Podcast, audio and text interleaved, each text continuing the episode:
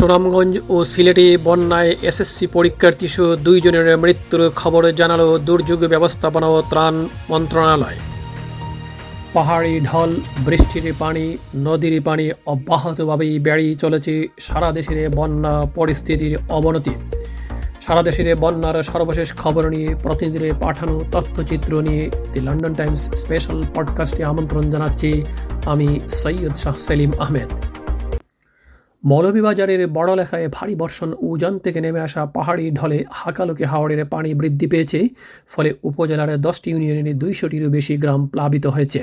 এতে প্রায় এক লাখ ষাট হাজার মানুষ পানিবন্দী হয়ে পড়েছেন।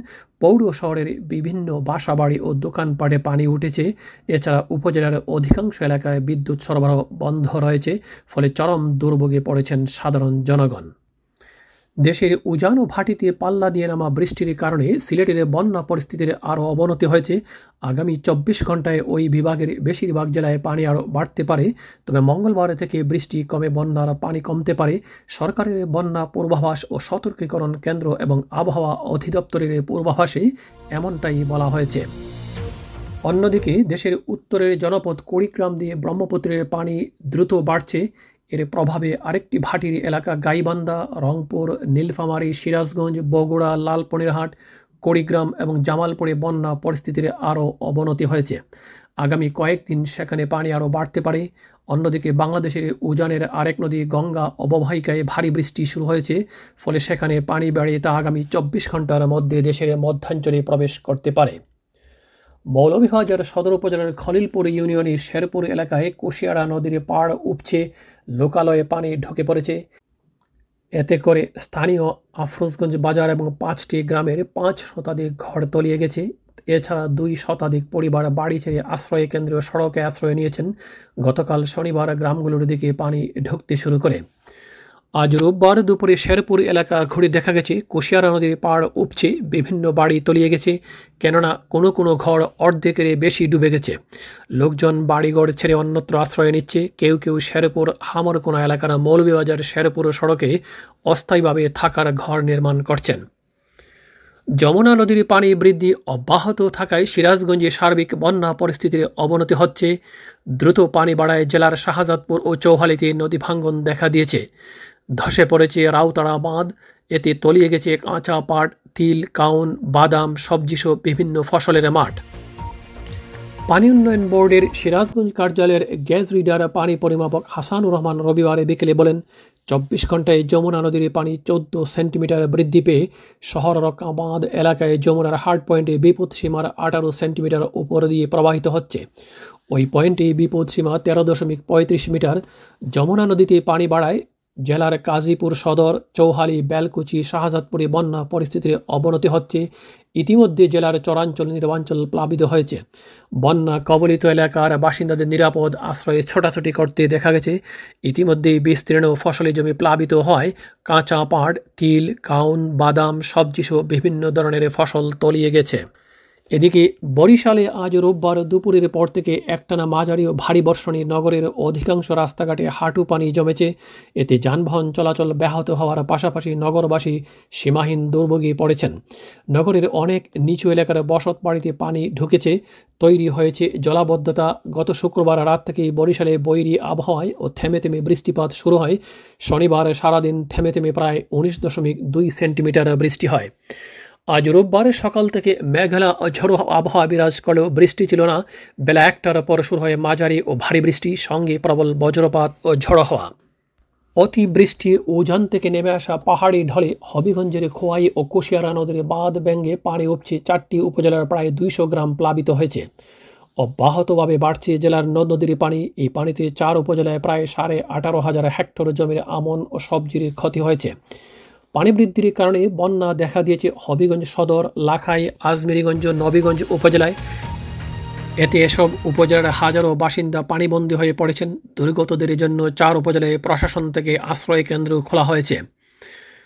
অপরদিকে সুনামগঞ্জের জগন্নাথপুর উপজেলায় আজ রোববার বন্যার পানি কিছুটা কমলেও জেলা শহরের সঙ্গে উপজেলার সড়ক যোগাযোগ বিচ্ছিন্ন।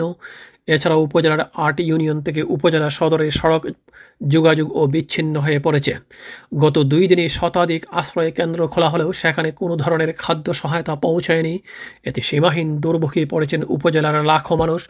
তবে কিছু কিছু আশ্রয় কেন্দ্রে শুকনো খাবার বিতরণ করা হচ্ছে। পাশাপাশি বিচ্ছিন্ন আছে বিদ্যুৎ ও মোটোফোন নেটওয়ার্ক সংযোগ।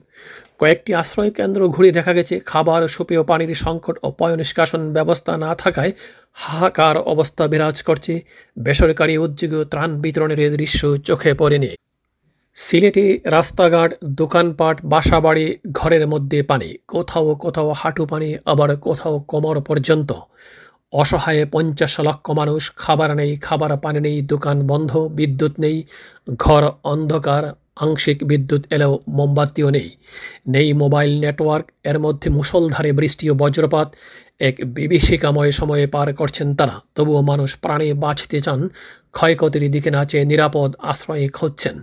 বিপদাপন্ন মানুষ, সিলেট, মৌলভীবাজার ও সুনামগঞ্জের প্রশাসনের কর্মকর্তা এবং বানবাসী মানুষের সঙ্গে গতকাল থেকেই কথা বলে তাদের অবর্ণনীয় দুর্ভোগের কথা জানা গেছে।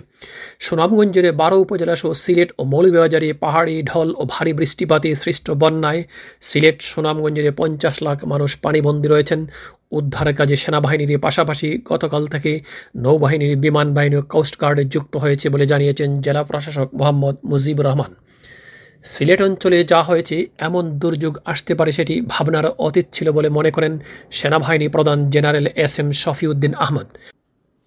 তবে নিজেদের সর্বোচ্চটা দিয়ে সেনাবাহিনী দুর্গতদের পাশে থাকবে বলে জানিয়েছেন সেনা প্রধান তিনি বলেন, এটা অভাবনীয় বিপর্যয়, রেকর্ড পরিমাণে বৃষ্টিপাত হয়েছে, আমরা দুর্গত মানুষের সহায়তায় সর্বোচ্চ চেষ্টা চালিয়ে যাচ্ছি। রোববার সিলেটে বন্যা কবলিত এলাকা পরিদর্শন করেন সেনাপ্রধান জেনারেল শফিউদ্দিন আহমেদ। তিনি বলেন, মানুষের দুর্ভোগের শিকার হচ্ছে তাদের সহায়তায় সেনা সদস্যরা কী পরিমাণ কষ্ট করছেন তা নিজে দেখতে এসেছে।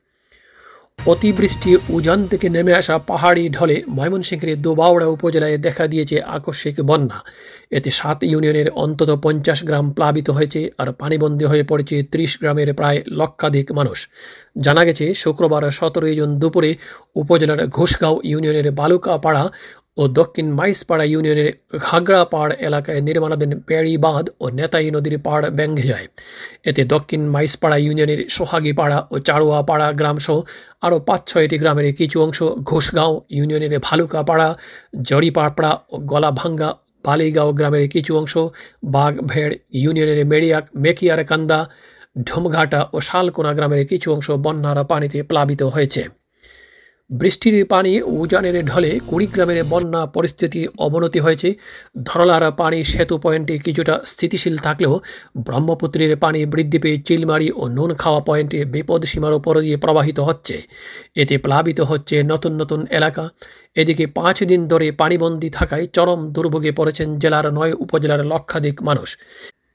বিশেষ করে দুর্গম চরাঞ্চলে বন্যা কবলিতরা নৌকা ও ঘরের উঁচু করা মাচানে বসবাস করলেও শুকনো খাবার ও বিশুদ্ধ পানির সংকটে পড়েছেন। অনেকে পরিবার ঘর বাড়ি চেয়ে পাকা সড়ক উঁচু বাদে আশ্রয় নিতে শুরু করেছেন। শিশু ও গবাদি পশুরও খাদ্য সংকট দেখা দিয়েছে। সিলেটের বন্যা দুর্গত এলাকা পরিদর্শনে যাবেন প্রধানমন্ত্রী শেখ হাসিনা। আগামী মঙ্গলবার একুশে জুন পরিদর্শনে যাওয়ার কথা রয়েছে তার। প্রধানমন্ত্রীর কার্যালয়ের সূত্রে জানা যায়, ওই দিন সকালে হেলিকপ্টারে যোগে সিলেটে যাবেন প্রধানমন্ত্রী। সেখানে তিনি বন্যা পরিস্থিতি পরিদর্শন করবেন একই সঙ্গে ত্রাণ ও দুর্যোগ মন্ত্রণালয়ের কর্মসূচিতেও অংশ নেবেন। প্রধানমন্ত্রীর প্রেস সচিব ইহসানুল করিম বলেন, প্রধানমন্ত্রী সিলেট যাবেন তা জানি, তবে এখনও সময় চূড়ান্ত হয়নি। একদিন বন্ধ থাকার পর আজ রোববারে বিকেল থেকে আবার সিলেট স্টেশন থেকে রেল চলাচল শুরু হয়েছে। ভারী বর্ষণ ও বন্যার পানি নেমে যাওয়ায় আবারও রেল যোগাযোগ স্বাভাবিক হয়েছে। সিলেট রেলওয়ে স্টেশনের ম্যানেজার নুরুল ইসলাম এই তথ্য নিশ্চিত করেছেন। শরীয়তপুরের শিমলিয়া মাঝিখান্দি রুটে পদ্মায় দুই ফেরির সংঘর্ষে একজন নিহত হয়েছেন। নদীতে পরে একজনে নিখোঁজ রয়েছেন। এ সময় আহত হয়েছেন পনেরো জন। রবিবার উনিশে জুন ভোর চারটার দিকে এই দুর্ঘটনা ঘটে। সুনামগঞ্জ ও সিলেটে এবারের বন্যায় এসএসসি পরীক্ষার্থী সহ দুইজনের মৃত্যু হয়েছে বলে জানিয়েছে দুর্যোগ ব্যবস্থাপনা ত্রাণ প্রতিমন্ত্রী মোহাম্মদ এনামুর রহমান। রবিবার উনিশে জুন দুপুরে সচিবালয়ে নিজের কার্যালয়ে বন্যা পরিস্থিতি নিয়ে সাংবাদিকদের সঙ্গে কথা বলেন তিনি। তিনি বলেন, সিলেটের বন্যা পরিস্থিতির কিছুটা উন্নতি হলেও সুনামগঞ্জের অবস্থা একই রকম রয়েছে, দশ জেলার পরিস্থিতির অবনতি হয়েছে। দেশে প্লাবিত বারো জেলার মধ্যে সত্তরটি উপজেলায় চল্লিশ লাখ পানিবন্দী মানুষকে নিরাপদ স্থানে সরিয়ে নিতে উদ্ধার তৎপরতা চলছে। এদিকে দুই ঘণ্টার বৃষ্টিতে আবারও জলাবদ্ধতা সৃষ্টি হয়েছে বন্দরনগরী, চট্টগ্রামে। রোববার বিকেলে নগরীর বিভিন্ন এলাকা ঘুরে দেখা যায়।